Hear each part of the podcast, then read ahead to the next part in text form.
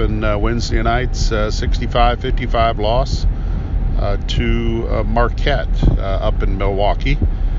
And if you went to bed early at halftime and you didn't know what happened until you're listening to this, then you're probably going to be a little disappointed. Uh, Purdue had an 18 point lead in the first half, late in the first half. Uh, still had a double digit lead through most of the, early in the second half, but then Marquette whittled away.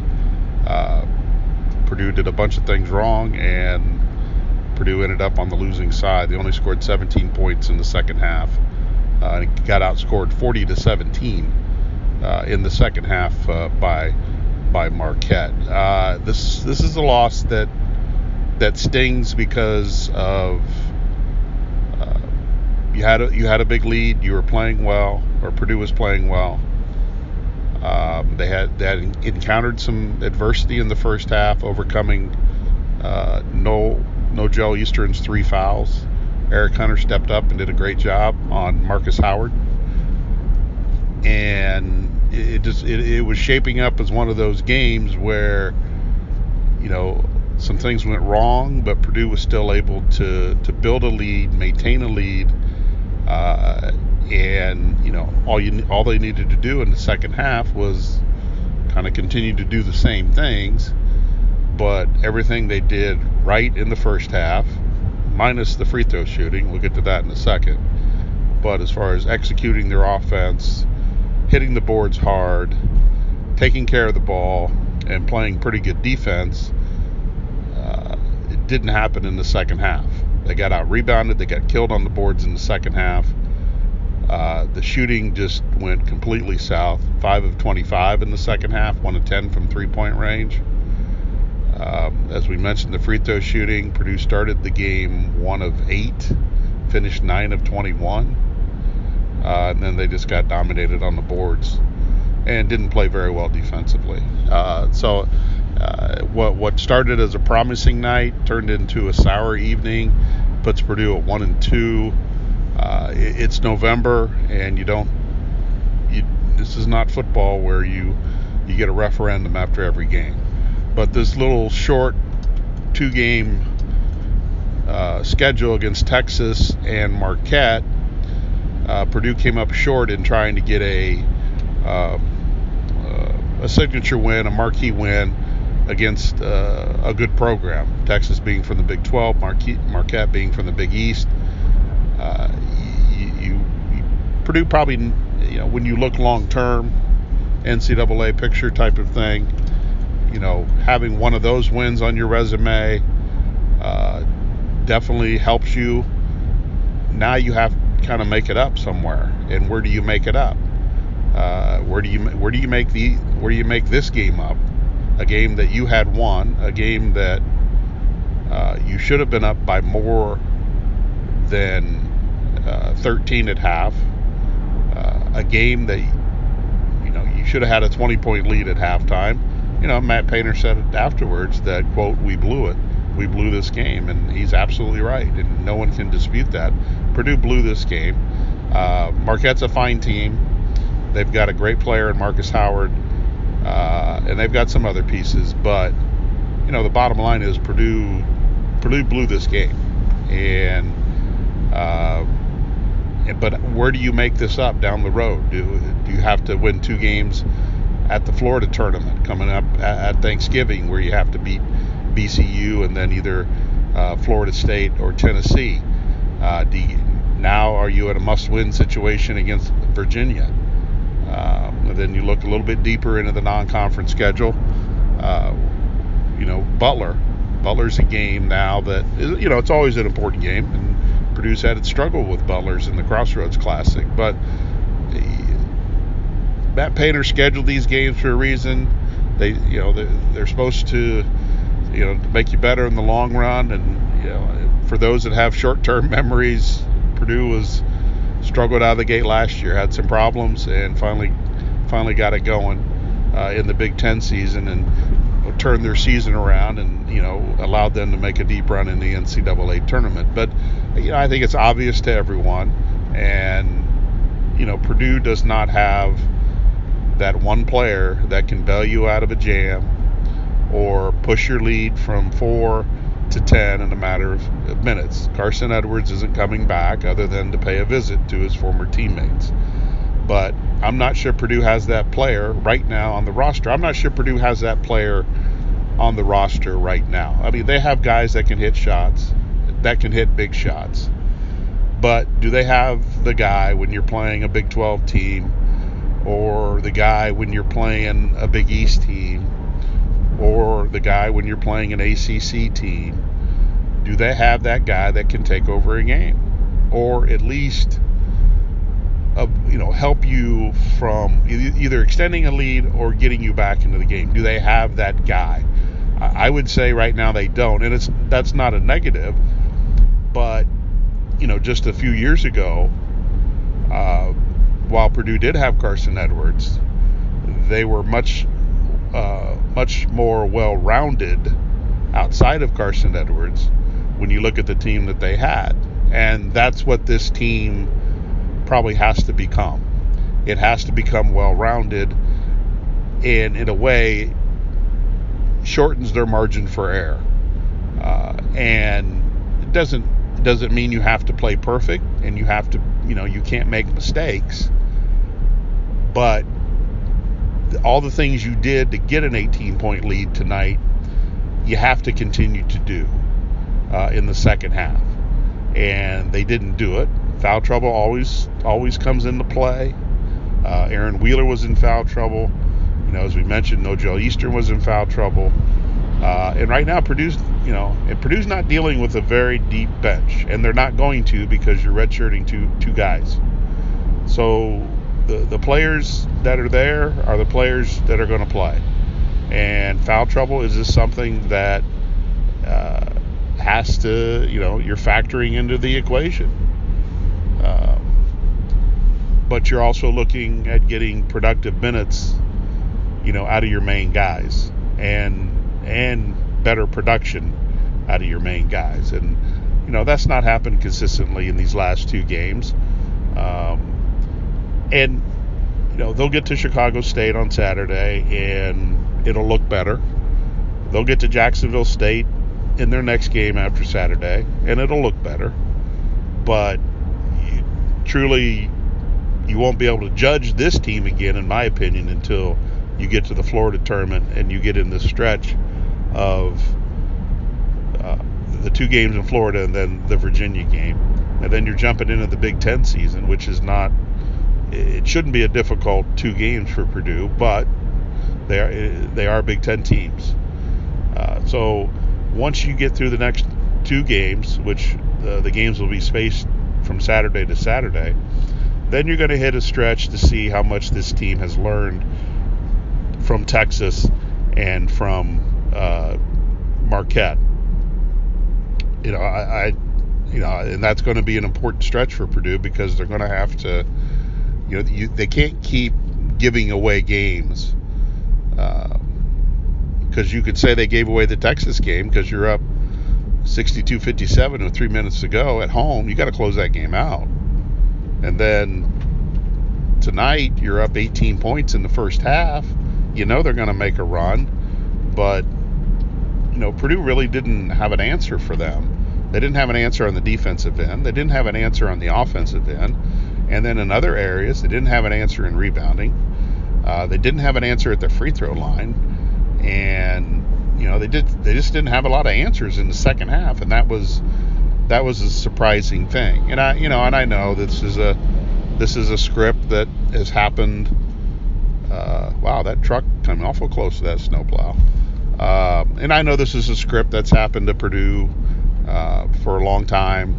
Uh, you know, it's a narrative that's out there that you know they can't, you know, you can't protect the leads and you know same old Purdue and all that kind of stuff. And you know, I've, I've watched him for years, and you know, you know that you know those things have, have surely happened, but you know you're also going to deal with a different team, and I, you know, this team uh, it does have some talent.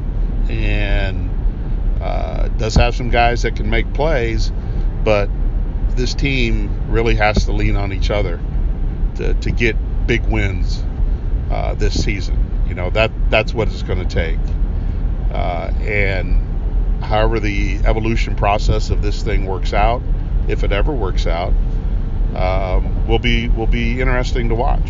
And um, you, you know you don't you don't want you don't get bent out of shape in November. You just don't. Um, because if you got if if that was the case, you'd have been bent out of shape last year in November. Uh, so you you, you just kind of let things play out, let the process play out, watch it, see how it unfolds, see who steps into what role, um, and who does what, and that's that's kind of what you're you know you're going to be looking for over the next month and a half before you really jump into conference play uh, at the beginning of, of, January. But Purdue has to get its second half straightened out. Uh, they struggled out of the gate at Texas. They even struggled against Green Bay. Uh, it didn't show because Purdue had such a big lead that you, you noticed it, but you didn't, you know, maybe it wasn't as big a concern. Well, it was a concern to Painter because uh, he said it at the time, and he said it again uh, tonight. But you know, they they they had some problems against Texas, and then they had major problems uh, tonight. They just couldn't score, couldn't score. Uh, they didn't run their offense uh, very well in the second half. Um, they, as the as the second half went on, you know, you could tell that they were kind of looking for somebody to step up. And, you know, there were a couple quick shots in the second half that didn't need to be quick shots. There were some quick shots in the first half that did, didn't need to be quick shots, especially after getting some offensive rebounds. Um, but in the second half, you just got a sense that they were they were passing the ball and looking for the next guy to shoot it to make the play, and then he looked at the next guy to make the play, and then the next guy after that until you had six or five seconds on the shot clock, and then you've got to fire up a bad shot. And a couple times, you know, Nojel Eastern's a great defensive player, but he hasn't. He's not the offensive player that that matches his defensive level, and that's no secret.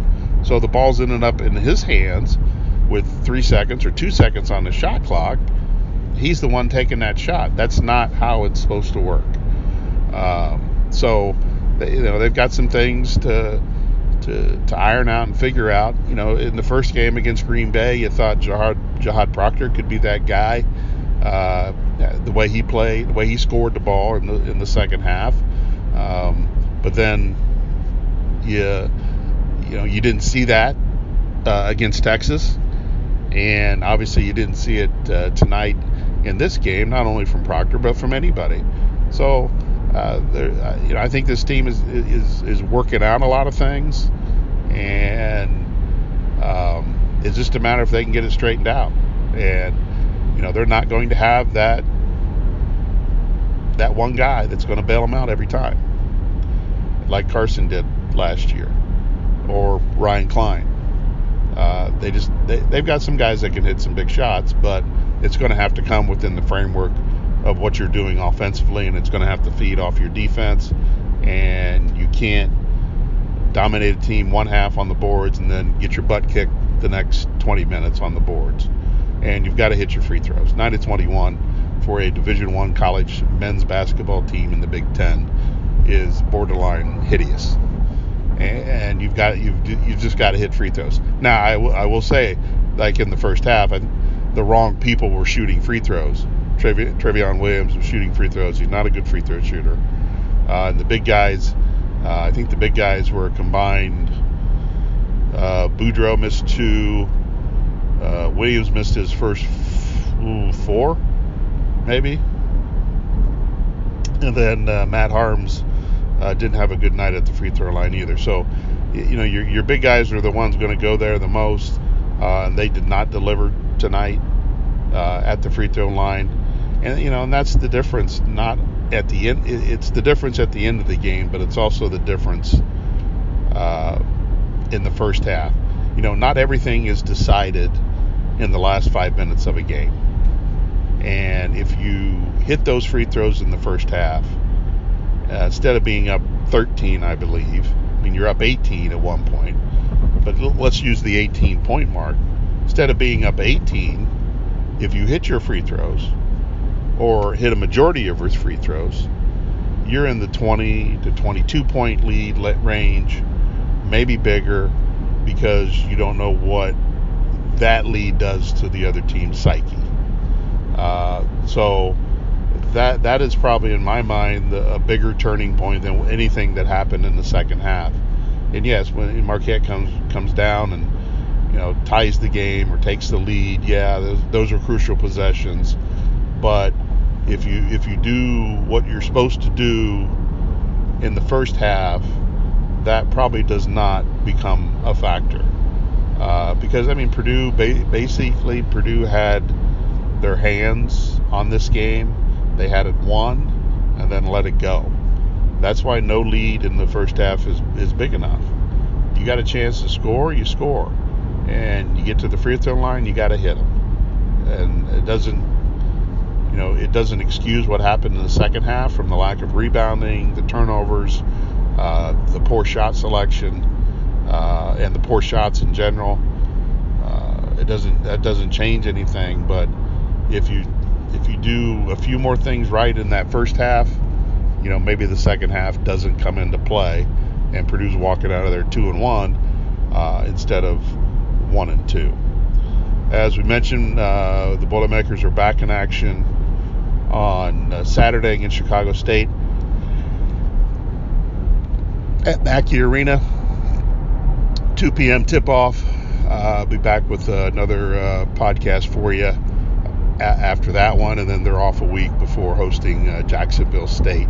Purdue did uh, announce its signing class today, three three player class with Jade Ivey, um, Ethan Morton, and Zach Edey, I believe that's how it's pronounced. Uh, you know, I think Ivey and Morton are two guys that are going to play next year. Uh, I think they'll have a role, uh, especially when you lose Proctor. Uh, so Ivey can play any of those perimeter positions. And you know, Morton is a is a point guard. He's a big kid, six six. Uh, from all indications, uh, can really see the floor well. passing is his strength.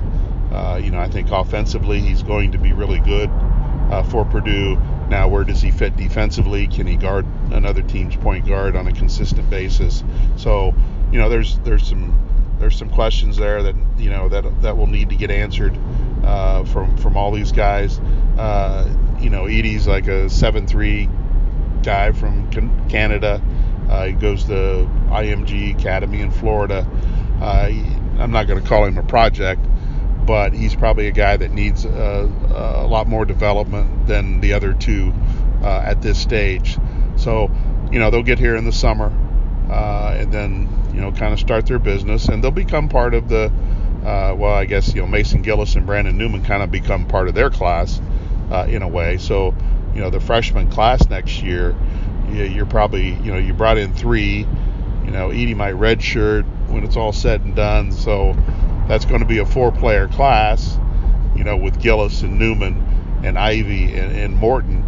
That you know you're looking at four starters uh, down the road uh, when they when they get maybe to you know a, a few more years in the program. Uh, so you know, I you know I think you know I think Painter's recruited well once again, and you know I, he's kind of restocking some some things right now.